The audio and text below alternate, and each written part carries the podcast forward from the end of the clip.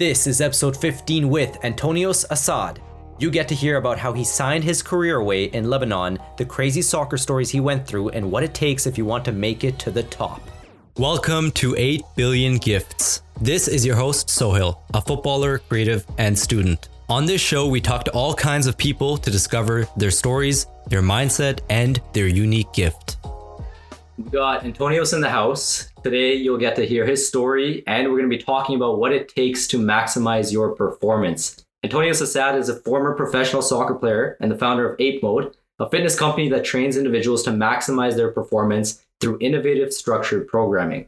Being recognized internationally for his strength, agility, and speed, physical conditioning quickly became the root of his success. As a coach, Antonios has completed multiple certifications and has worked with Olympic athletes among other professionals in Europe, Asia, and North America. This eventually led him to starting his own fitness company, where he's currently providing specialized strength and speed training for his clients. Antonio, so what's going on?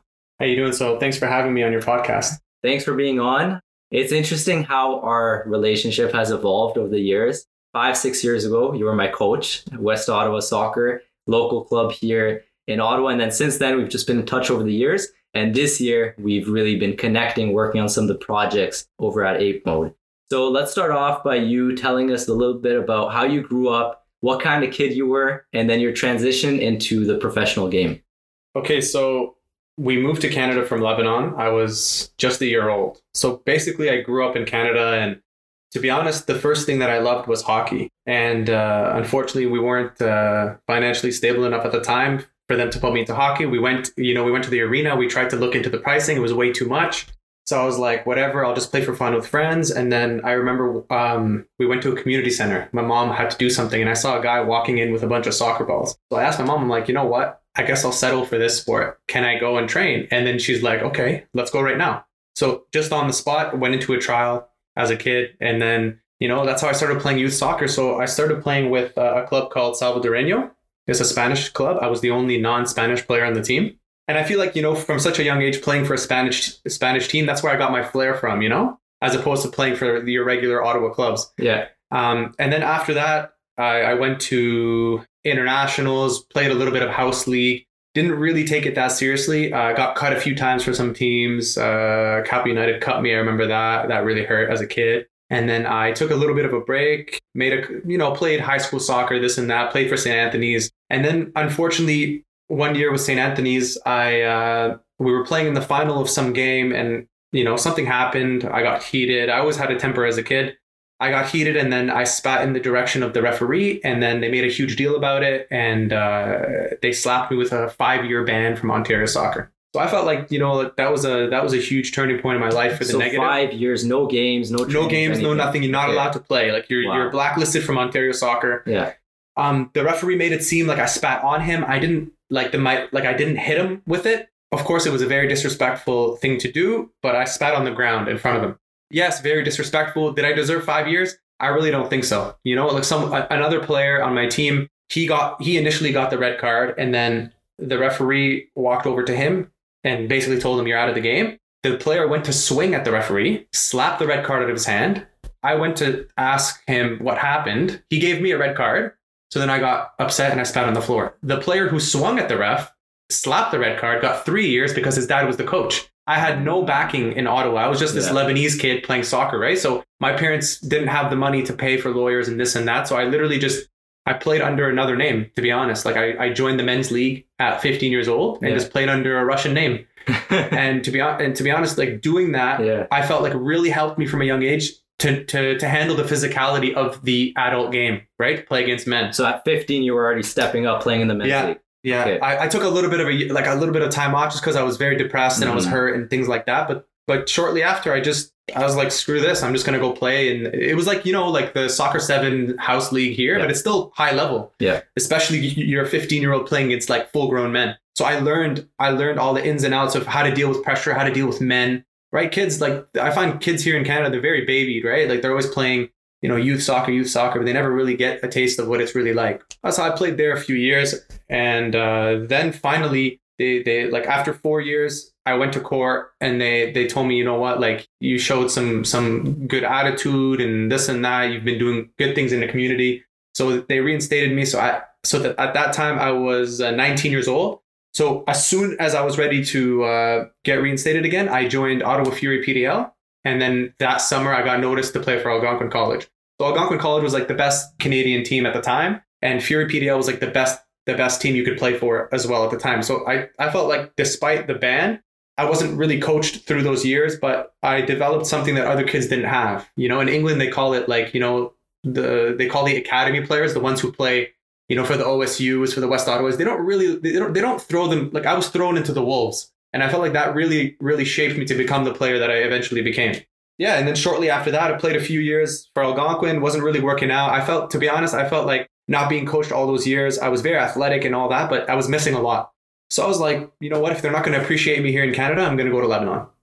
And, you know, that year I just went to Lebanon. And literally, my cousin told me, hey, you know what? I can put you on a team. You can, you know, trial with them. If they sign you, they sign you. And then, uh, you know, because it was late in the transfer window, I had to play with this low level team. And then from those games, the first division teams would come and watch me and then decide if they're going to sign me or not, which is what happened.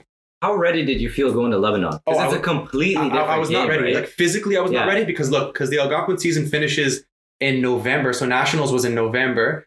Then a few months went by, and I'm just on Facebook, like trying to find opportunities, you know. And then my cousin was he was the uh, coach of a youth team there, so I he told me, yeah, just come, just come, stay with our grandmother, and then we'll go on trials together. I'm like, perfect. So that's that's what I did, you know. I was not ready physically at all. As soon as I walked into the country, they put me in a first division trial match. I was tired within the first five minutes, but but I don't know. I felt like you know it was always I was always meant to be successful because things would just work out for me in the game, some guy crosses the ball. It comes to me. I was so tired. I trapped it. I brought it down. I was in the six yard box. I should have hit it one time, yeah. but I brought it down. I took a deep breath. I shot it and I scored. Another time the ball came to me, it like trickled through my legs, went into a through ball. The guy scored. So technically, in one half, I had a goal and an assist. They took me off. They're like, perfect, good job. Like, let's get you signed to this fourth division team. You're going to play. And then when you're able to sign officially, you'll sign with us. And that was right when you got into the country first week. You have that first game. Week Everything's going well. For to be honest, I had the worst game of my life. Like I was very bad in the game. Like it just my, worked out. It, it just, just worked out work because out. like I was yeah. physical. I put like I I did a few crazy tackles. I was yeah. jumping. I was going crazy. Like that's just my personality. I'm very aggressive. I want it. I wanted it more than everyone else, you know. And um and then yeah, and then from there everything just started working out. So I know in Lebanon there was a big turning point because something happened with an agent. You signed on, and then that greatly impacted the next couple of years. So take us through that. So it's interesting because in professional sports, people don't understand that there's a lot of things behind the scenes that people don't talk about. So for me, as soon as I walked into the country, um, my cousin brought me to a training session. So it was just like a training session for people to watch me. So for me, like I had this phys- physicality about me that players in Lebanon didn't have. I was well trained. I went to the gym. I did all these things. So I had some muscle on me. So when I came into the session, I was bodying a few guys in the session. Right away, I could see four four men kind of talking and looking at me kind of kind of like coming up with a plan how to make money off me how to how to you know find a way to to make me successful but also make them successful. And shortly after they um they brought a paper to me. They're like hey you know what? You sign this paper. You can you know you can play in the league. So for me i thought it was like canada you know in canada you sign a registration form and you you, you know you pay your fee and you play. So it was all in arabic and i was just excited to play. I was 19 years old I was from canada. I didn't want to go back to canada. I really wanted to play. So i signed this paper this paper actually was a lifetime contract. You know, I didn't have an agent, I didn't have managers. My parents weren't involved in my sport. So you had no idea what you were getting yourself into. I had no idea. I was keep in mind this is a long time ago. Like this, the information wasn't on the internet. There was no WhatsApp for me to talk to people. There was, no, you know, I had to use calling cards to call people. So that was the situation I was in, and and that situation I find like really hindered my progress as a professional athlete because these four men owned me for the rest of my life. Anytime I wanted to make a move, they were they were there and like oh, you know what? If you want to go to this team, we want X amount of dollars. So I had to make the team first. Then the team had to see that I was valuable enough for them to pay a transfer fee, but they knew that they didn't own me then. I still belonged to these guys. So it was a very sticky situation for me. Um, as soon as I signed this form, I played in the fourth division. Fourth division is very like, how can I say, very low level. It was easy for me to show myself. I scored in every game. Every game that I played, I scored. And from there, you know, they had a plan for me, these four guys. They were going to have me play for this team, and then they were going to have me uh, signed for this club named Safa. Safa was the best club in Lebanon at the time, and that's the team that I trialed with when I first got there, and I scored. So the path was right for me. But for me, for some reason in my career, I just I always was controversial. I always did things that kind of screwed me over a little bit. I was at the gym and I saw this club. They were they were training in the room, a full team. they looked like serious players, you know? So I approached I approached the coach and I'm like, hey, like who are you guys? And he's like, oh, we're Al Ahli. We we're in the first division. This is our first year. Blah blah blah. So I'm like, hey, like I'm from Canada. You know, I played here, and like these teams want me, but uh, I'm inter- I'd be interested in in coming to trial with you guys. So I started training with this other team. They started giving me money. They just handed me cash, like hundreds of dollars, just so I can buy food and do whatever. They picked me up on their team bus. They treated me very well. I won't lie, like I was very happy with them. Yeah. But see, these four men had another plan for me. But see, like it's funny. It's like when you're an athlete, you think you have control. You have absolutely no control over your career. It's hard for you to make your own decisions. So I started training with this club for a month, and then I got injured with them. So I was doing it behind the other club's back. So when I got injured, I still had games to play. I couldn't play. They started to ask questions. They found out. They got upset. So our relationship kind of went sour after that point. During this whole point as well, my cousin's the one who set me up with this team, and um, I was getting paid. Apparently, I was I was apparently getting paid. I had no idea. So when I signed the contract, he negotiated the whole deal. He was taking all the money. I had no idea that I was making money at the time. So he he took all my money. He took my first payment. These are, we're talking thousands of dollars as a 18, eh, 19 year old that I could have really benefited from. I had to beg him for twenty dollars so I can go to the grocery store and buy food. I had to beg him Wow. for money to go and like do things because he controlled everything that I did. Like I was literally a slave. They saw me as a as a you know hot product. That's all that I was to them. So so yeah, so that was basically like my first year in Lebanon. It was very hard for me, you know, coming from Canada. But uh, but honestly, I did really well. Like I like I said, I scored every game. I had a bright future. You know, I was getting called up by the nas- the U nineteen national team. But like I said, I had a huge ego, and I thought I could make the first team. So I didn't I didn't go to the training camp and these kinds of things. So then I came back to Canada, went played again with uh, with uh, Algonquin. And then, uh, so every summer I would always go back to Lebanon to see what kind of deals I was getting. This was early on in my career. And yeah, so when I, so I went back again, stayed with my grandmother again. Um, she ended up dying actually uh, when I was there. And that was very hard for me to deal with because that's who I lived with. Sorry to hear. It's okay. Um, she passed away. The biggest club, one of the biggest clubs in Lebanon named Nejme, they called me to come for trial. So I went the first day and they loved me. They were like raving about me, talking about me. All the fans were talking about me, this and that. The next day, my grandmother dies. I call them, I tell them, hey, listen, I need to be there for my mom. Uh, I have to represent the family at the funeral. I can't come to the trials, blah, blah, blah. They didn't believe me. They thought I was lying. So they were a little bit upset about it, whatever. And then, and then after three days, you know, when you go to a funeral of someone you love, like you feel mentally drained, and that's those are the feelings that were going through me. The, the last thing I was thinking about was soccer. So when I went to when I went back to the trial, they threw me into a game right away. I'll be honest, I was going up against an African center back. He was huge. He was huge, very fast, very strong, very powerful. He was like the perfect person to mark me. You know, didn't do well. They told me that you know, sorry, we're not going to take you and this and that, and then that was a bit of a heartbreak, you know.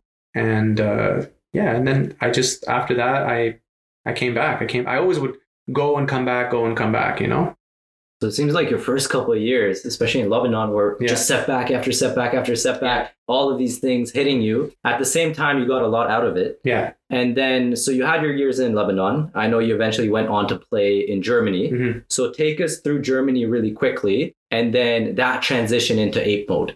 Okay. So before Germany, I actually went back to Lebanon. and I signed with a club, and I played half of the season with them, and it went really well. I won. Uh, I actually transitioned to another position. I won right back of the year for that year, and then uh, in the middle of this, like when we have our winter break, they stopped paying us. You know, financial issues. So I was like, screw that shit. Like I'm not going to deal with that, and I left. Came back to Canada, and I was looking for a club. It was between New Zealand and Germany. Two of my good friends were on, were playing in Germany, and then they needed someone of my position, so they called me, and I went. And Germany was very Germany was very different because when you're playing in the lower leagues in Germany, it's not like you have enough. It's not like Lebanon. Lebanon, you live, you they put you up in a house, they pay they pay you and this and that. It's more professional. Germany, the level's higher, but it's less professional. So you actually have to work a full time job. So I was working like a very shit job as a forklift driver at a warehouse. So every day I'm lifting heavy shit, and you know the environment wasn't ideal for me to succeed. You know, I mean, that, that must have had a huge impact on your on field performance. Oh, huge! Like sometimes I'd be like sometimes I'd be sleeping on the team bus going to a game, and then you know, like like I said, in in soccer or in any sport, they don't see you as a human; they see you as literally their slave, and that's something that I noticed. Like they didn't give a shit that I had to work all day. They never made my life easy. They never tried to help me more than anyone else. these other kids in Germany, like they're they're well off. So they were going to the beach during the day, chilling, having a good time. When I was busting my ass to just play. So if you know you had bad performances, they would they would like you know they'd be on you about it.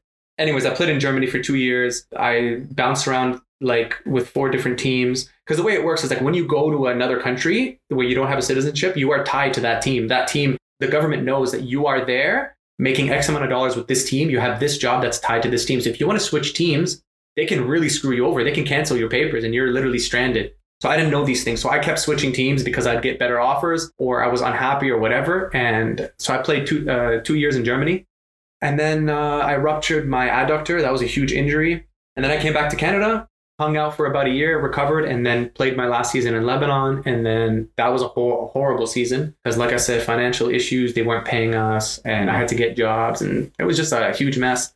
And then I said, screw this, you know, like I was working, I managed a gym in Lebanon that had all the Olympic athletes, all the professional athletes. So I was training them because I always had my license. I was like every time I would come back and forth between Canada and other countries, I'd work as a trainer. So that was always my job. Like I was, I had always planned to start ape mode. I, was, I had that goal in my mind to just, you know, okay, after soccer, I'm gonna, I'm gonna do this. Yeah. But in the process, I always did things that would set me up for that goal. So I'd get my my my license. I, I did a I did a course with Olympique Lyon. The whole coaching staff came to Lebanon. I went. I did a week course with them. I I, uh, I worked with PSG Academy. I you know I I, I trained all the all the athletes, professional athletes, all these things. So my CV was growing as my as my career was growing. You know, and I saw it as an investment. I didn't make that much money from playing soccer as much as I should have made, but ultimately it set me up for success in the future. So I was in Lebanon, very lonely time for me. You know, I was like going through some rough times. And um, I thought to myself, I'm like, why am I putting so much effort in Lebanon, training all these high level people, doing such a good job and getting barely anything in return? I told, you know, I was talking to my friend on the phone and he's like, and he said to me word for word, his name is Rabih Mansour. He said, listen, don't be a pussy, move back to Canada and start your own business.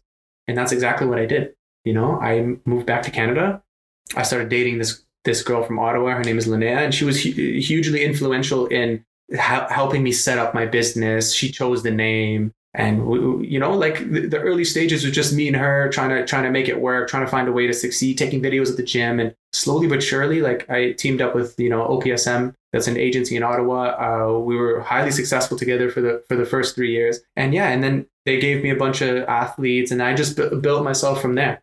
So, what makes our company so uh, unique is the fact that you know my experiences as a soccer player that I can then dish out to these athletes. So, ninety five percent of my clients are soccer players, players who want to go to the next level or who aspire to be something other than amateur players. And um, what we offer them is we offer them nutrition. So that's what Linnea takes care of. We offer them uh, online training. So I train a lot of athletes online. So I have a lot of national team players overseas um, who seek my help, right? So I send them programming for, for different stages that they're in in their season. So if it's an off season, you know, we're always in contact. If I have a player who gets injured, I'm also partnered with Vitality Physio. That's a, the best physio clinic in Ottawa, and we we have this app together where the players will get this app and we'll all communicate through this app what's the best move going forward for these players if they're injured or they're having issues athletically they let me know and we're always in contact right? And that's how i was able to build such a strong relationship with like for example the national team of lebanon. Right now i'm sending one of my players to play with the under 22s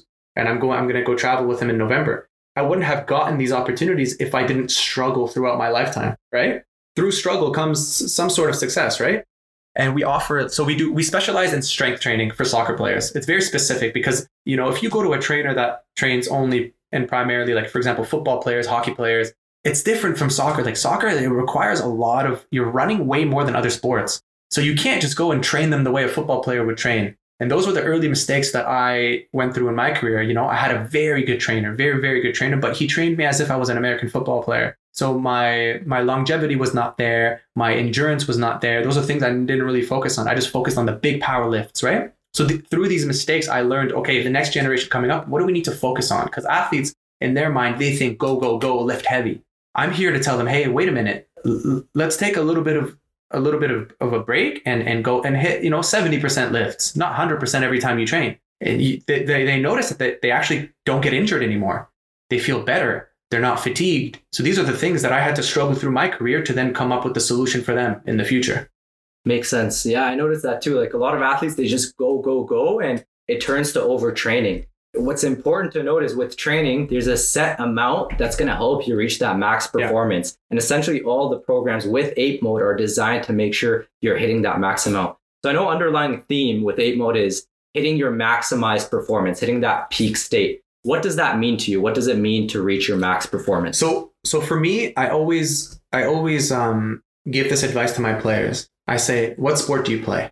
And they tell me, and I'm like, "All right, so focus on your sport. I want you to use the gym for two things: to get faster and to stay away from injuries." You know, and when I mean faster, I mean you know strength, speed, explosiveness, Yeah. all that stuff. But for me, I don't care about what you can do in the gym. I only care about how long you can play for right? If you can give me 10 solid years with no injuries, I would have done my job perfectly. But if you're so fast, so strong, you're very athletic, but you're injured all the time, I didn't do my job properly. So that's the main thing that I think about as soon as someone walks through my doors. I want them to play for a long time. I want them to to focus on soccer, focus on their sport. And when they come into the gym, I want them to see it as like, you know, get getting from A to A plus. It's not going to get you from B to A plus because ultimately you have to focus on your craft, focus on soccer, right? Makes sense. And a lot of that is just preventing injuries and making sure that the gym work is complementing what you do Exactly. on the field. Because everything needs to relate back to your performance on the field. For sure. You've worked with hundreds of athletes. What would you say separates a great athlete from a good athlete? I think um, having a very successful routine will really set you apart from everybody else. And let's Yeah. break that down. Routine, what does that look like? So routine. So for example, I find a lot of athletes. Uh, we know when, when I when we start working with athletes, like these are the kinds of questions that I ask them and their parents. Like, what are their what's their routine like when they wake up in the morning? What time are they waking up? A lot of them are waking up at like noon. How are you ever going to be a professional athlete waking up at noon? Some people get lucky. Don't get me wrong, but they're born with that you know natural skill. But coming from Canada, you're already at a disadvantage. So you have to be very, very, very motivated. Very motivated. You have to do the right things every morning, right? So for me, I I learned that a little later than most athletes. You know, at 22, 21 is when I really took things seriously. But even before then, I tried my best, but I had no help. So, you know, having a morning routine like meditating, right? Drinking X amount of water, uh, having a, a good breakfast, right? Weighing your food, right? Know, knowing when to eat, what supplements to take, right? Because like you're demanding so much from your body, but what are you giving it in return? These are the questions that you have to ask yourself as an athlete. And you know, all like a lot of the athletes that I that I train at the moment, like when I when I dissect their their lifestyle, there's a lot of a lot of issues. But slowly but surely, I make small changes. I'm not going to tell them from day one, I want you to be this way. Slowly but surely, I make small, small, small changes until they get it because they feel it. And once athletes feel the change in their game, it becomes an addiction. And they want more of it because they start feeling better and feeling, you know, more athletic, feeling more dominant on the pitch. And that's how that's how we run things. So that's the difference between, you know, a successful player and a non-successful player. Like I have a lot of athletes who train with me now.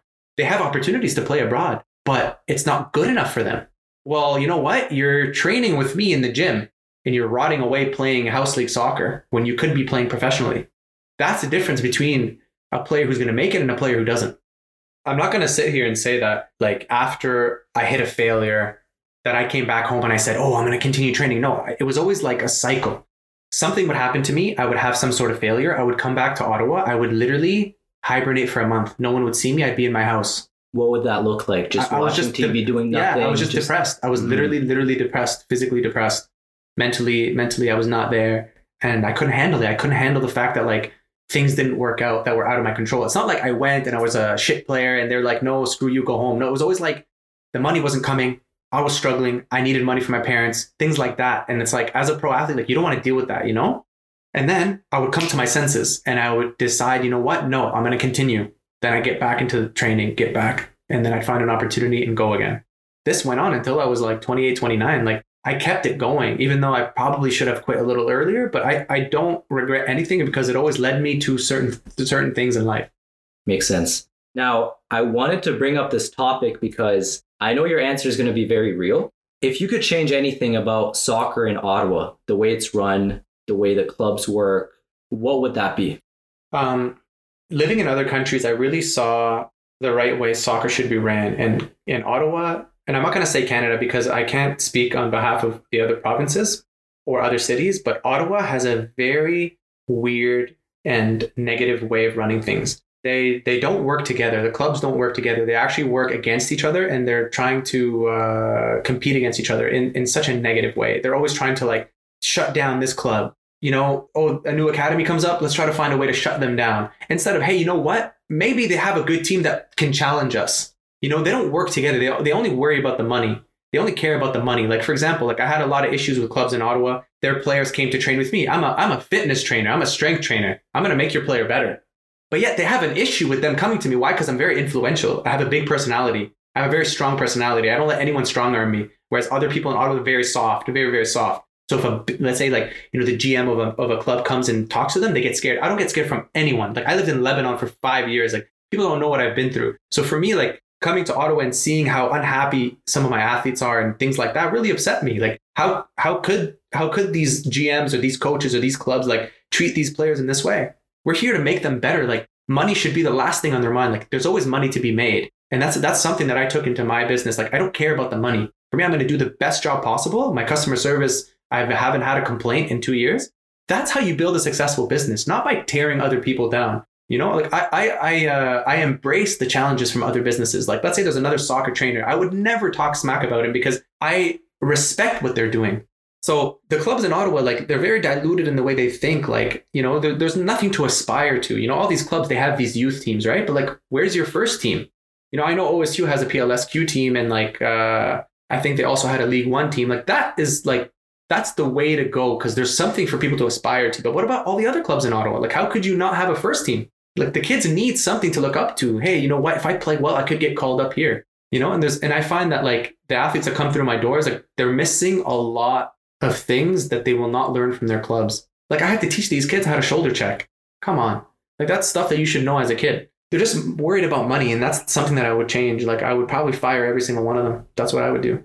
And so what do you think is the solution? Solution is i can't tell you what the solution is because uh, this has been going on since the beginning and you know? And it's not just us like it's other other cities too within canada and the states too. Like in lebanon for example like the kids don't pay to play. So as soon as you take out the money the parents have no no power or no control so the, if the kid's a good player, he's going to go far. And if the kid's not a good player, he's going to get cut. And that's the way it should be. You know, like if countries like Lebanon, third world countries can have that system, don't tell me Canada can't. All they're concerned about is money and power and greed. And that's something that I will not, that I don't stand for. And that's why I refuse to help the clubs in Ottawa. You know, they've, they've, they've uh, made me, how can I say, you know, when you get into business, they, they, they see you as a threat. And, uh, and that's why I've turned my back on them. Like I'm not, I don't, I have no, uh, aspirations to work with any clubs from Ottawa. I'll be honest.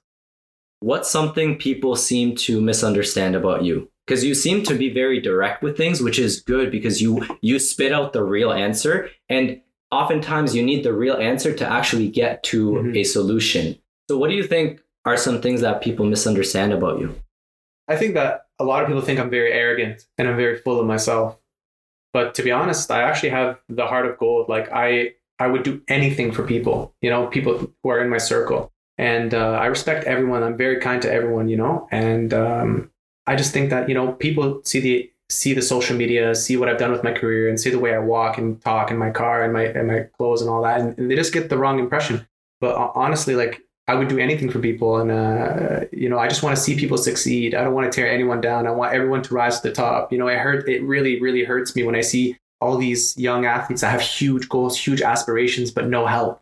You know, all I want to do is just help people. Like that's my main goal in life. Like I've, I've done so much in my life that now that I'm back, I made it my my life goal to just come in and just make a huge difference in the community. And I am. I'm making noise, and I'm going to continue to make noise, and people are going to keep hearing about me.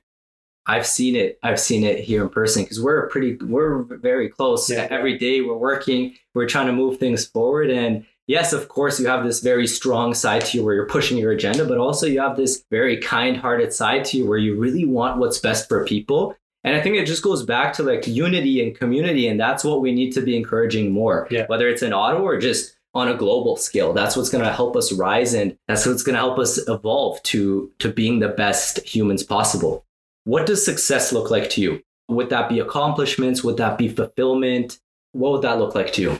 that the problem with success for me is everyone thinks I'm successful, but I don't see it. Like throughout my whole life, I was never content. I was never happy with where I was, and that com- that's a little bit of a curse in a sense, you know, because I was always looking for the next thing, for the next big thing. Oh, you know what? I uh, I have 100 clients. Okay, you know what? I want 150. So for me, I have this like weird weird feeling inside of me that I'm never content. I'm never like fully, fully, fully happy. So I think what success looks like to me is the day where I can, you know, sit back and be happy with my accomplishments, be happy with myself, um, and you know, hopefully somewhere hot.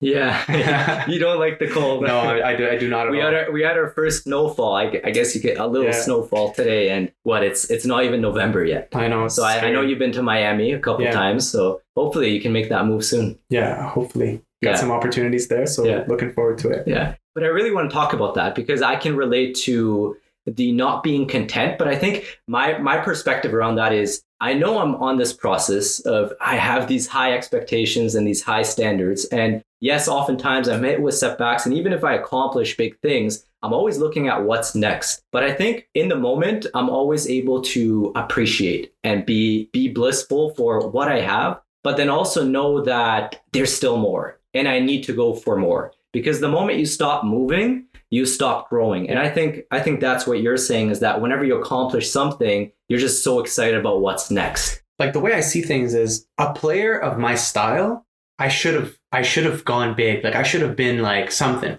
you know? So it's hard for me to swallow the fact that I didn't do as much as I wanted to in my soccer career. So that now I'm in a different stage in life. Now I'm in the business side of things. So why can't I take that motivation and take it into the business aspect of things? You know, I haven't I have a second chance right now, right? Like my my life as an athlete is gone. Now my life as a businessman has just started. It's only been 2 years. And it's beautiful because with business, if you put 100% effort in, you're going to get 100% back. Whereas with soccer, you could put 1000% in and you get zero back. Imagine that. Imagine you work so hard and things just keep not happening for you. And I feel bad for the players now because with COVID, it's even worse for them. So I feel for them. Yeah, it's it's a difficult it's a difficult industry with professional sports. But I mean, all of your experiences that you've had over the years are contributing to the powerful impact you're making in the next generation of athletes. And I'm actually curious because you're saying it's it's difficult for you to swallow your your professional soccer career and you know you could have elevated higher. At 19, you went to Lebanon. You made this big move. Let's say we could go back in time. What would you say to your 19-year-old self? What I would, what the first thing that I would do is I would hire an agent. That's the first thing I would have done is hired someone to manage my career because and like I just made bad choices. Like I had, let's say I had five offers. I thought so highly of myself as a player that I didn't even see those offers as good opportunities. But as I got older, the offers started getting worse. Do you know what I mean? Yeah. So then you look back and you're like, oh, I should have taken that offer. Like that was actually a good offer. So I think my decision making was very impulsive and I didn't really think things through. And I, I, I just was like, no, no, no, let's go. I want it now. I want to do it now, you know? And I, I wasn't content with just like, you know, struggling through a season. Like I never finished a contract. I signed for eight different teams. I never finished, whether it was injuries or just I wasn't pleased with the way they ran things. Something always happened. And yeah, I just think like getting good representation would have been good. Um, surrounding myself with the right people. Th- this is something that like a lot of people don't understand is that when you're a professional athlete, you get a lot of attention from girls, from media, from just like everyone, right? And I found it very difficult to separate my street life and my soccer life. Very difficult. And it didn't work to my favor, you know? Like I was always out, girls drinking, this and that, right? So that hindered my progress, especially in Germany. Like in Germany, they set me up in a in a apartment right downtown, right next to all the clubs. I was young. I was like, you know, 25, 26, good looking guy, whatever. So I wasn't as disciplined as I as I could have been. You know, I never separated. Like I was more happy with like the image of a soccer player rather than actually being one. So those are the things that I would say. Yeah, those are some good points. And that goes to show how important mentorship is Yeah. too. I know you're big on that. Yeah. Learning from someone else's experience so that you don't have to go through that yourself. Mhm. And I know you being so young, you wish you had more resources and you wish you had uh, people and mentors to help you. Yeah. And now you're in a position with Ape Mode to do just that. So, what is the impact you want to make with Ape Mode? I just want to give players and athletes, or even like anyone who comes to my doors, I want to give them the re- realistic part of being an athlete. Like, hey, you know what? Like, I know you have these dreams, and I'm not here to shatter your dreams. I'm here to like lift you up to the highest point. But I want you to know, like, if you want this life, these are the things you need to look into because they don't they don't give you that realness living in Canada. In Canada, all you watch, you watch Bayern Munich, you watch Liverpool, you look watch Man City, you think that's what it's going to be like. You see their cars and their money and all this. That's what you think that it's going to be like being a pro. But there are levels to this shit, man. Like it's no joke. Like if a player like me didn't make it that far, do you think that, you know, you coming from Canada and like barely playing and this and that, like no, like you have to like you have to put in the work. Like you have to be working on your technical skills every day. You need to be in the gym. You need to, you know, eat the right foods. You need to have a morning routine. You need to be playing at the right level. My advice to these players, I find is is more even even more powerful than the training itself.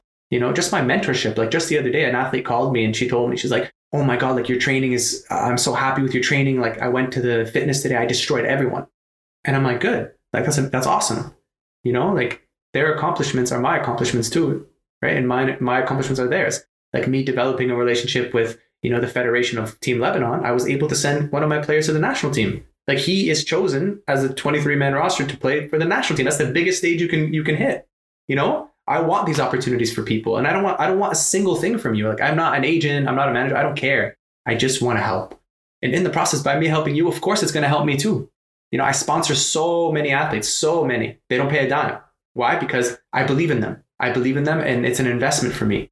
I like that. Antonios, keep inspiring. Let listeners know where they can connect with you and find out more about Ape Mode. You can reach us at at Ape Mode Fitness on Instagram and uh, at Antonios Assad is my personal account as well. Awesome. Thanks for coming on. Thank you, Sohail. Thank you for listening to this week's episode of the 8 Billion Gifts podcast. Check out the links in the description if you are looking to get connected with this week's guest. This is a great platform to expand your network, connect with people who come on, and to learn something new at the same time. Stay tuned for next week's episode featuring a new story and mindset. In the meantime, keep learning, keep growing, and have an amazing day.